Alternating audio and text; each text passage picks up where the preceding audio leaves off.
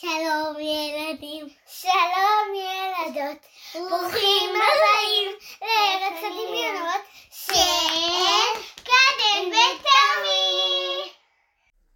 ערב טוב לכולם, ואנחנו בעוד סיפור מומצא של קדן וטומי, והיום הגיע תורו של טומי לבחור דמות, וטומי בחר ב...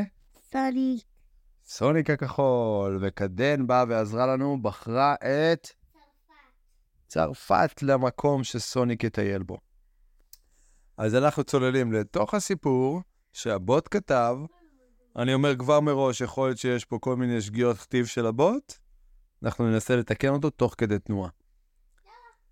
פעם, בארץ היפה של צרפת, סוניק הקיפוד מצא את עצמו בהרפתקה בלתי צפויה.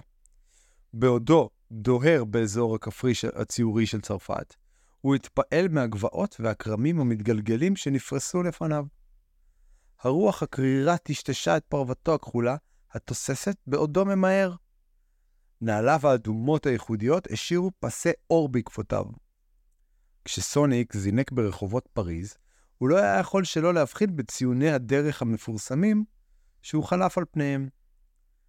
למשל, מגדל אייפל, ניצב על רקע שמי הלילה. אורותיו מנצנצים כמו כוכבים.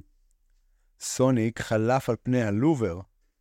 הלובר היה מוזיאון, אשר האדריכלות המפוארת שלו מעידה על מאות שנים של היסטוריה. בחיוך שובב, הוא אפילו זינק בין ההמונים הסוענים בשאנזליזה. תוך שזירה ללא מאמץ בין תיירים מבוהלים למקומיים כאחד. אבל ההרפתקה של סוניק רק התחילה.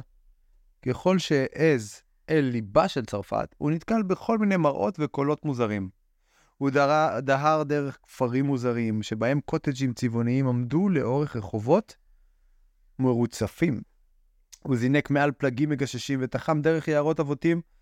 הצמחייה אבותה טשטשה לכדי שטיח תוסס של צבעים. אבל לא רק הנוף הדהים את סוניק, אלא גם האנשים. בכל מקום שהגיע אליו, הוא נתקל בפרצופים ידידותיים ובחיוכים חמים. ילדים הריעו כשהוא חלף על, חלף על פניהם, וצחוקם הדהד באוזניו. נראה אפילו שהחיות חשו באנר... באנרגיית חסרת הגבולות שלו, והצטרפו לתעלוליו המשעשעים בעודו מתקרב בין שדות וכרי דשא. כמובן, בהיותו סוניק, הוא לא יכל היה לעמוד בפני הדחף להעמיד את מהירותו למבחן. הוא דהר מול רכבות, עלה על פניהם ללא מאמץ, כשהן רעמו לאורך הפסים. הוא אתגר את עצמו לזנק מעל קתדרלות מתנשאות וסמטאות צרות, תוך שהוא דוחף את גבולות הזריזות שלו לקצה גבול היכולת. אבל, בתוך כל ההתרגשות, סוניק מעולם לא שכח את נימוסיו.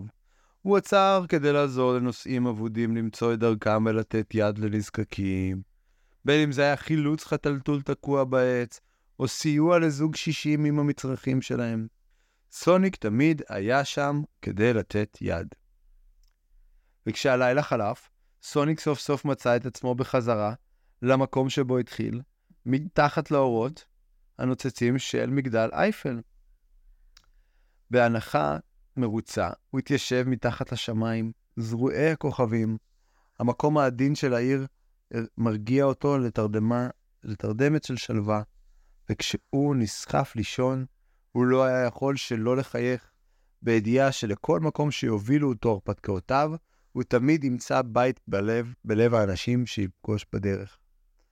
וכך, כשחלומות על הרפתקאות חדשות רקדו בראשו, סוניק עצם את עיניו ונתן לקצב המרגיע של צרפת לסחוב אותו לעולם של אפשרויות אין סופיות.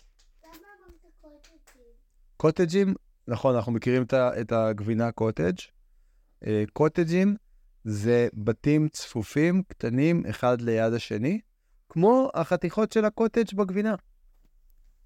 אז הנה, למדנו עוד uh, משהו על הדרך. משהו אחד קטן ואחרון, ונלך לישון.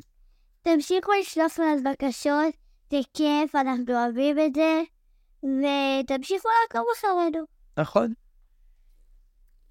כן, בני. להגיד שאתה רוצה? אתה לא חייב להגיד, מה שאתה רוצה. אני רוצה. תגיד. אם יש לכם כן, תגיד את זה. למה יש פה לא יאללה, אם יש לכם כלב או חתול, כן, אין לנו בעיה, גם החתול יכול לשלוח לנו בקשות. כל חיה, גם דג. להתראות.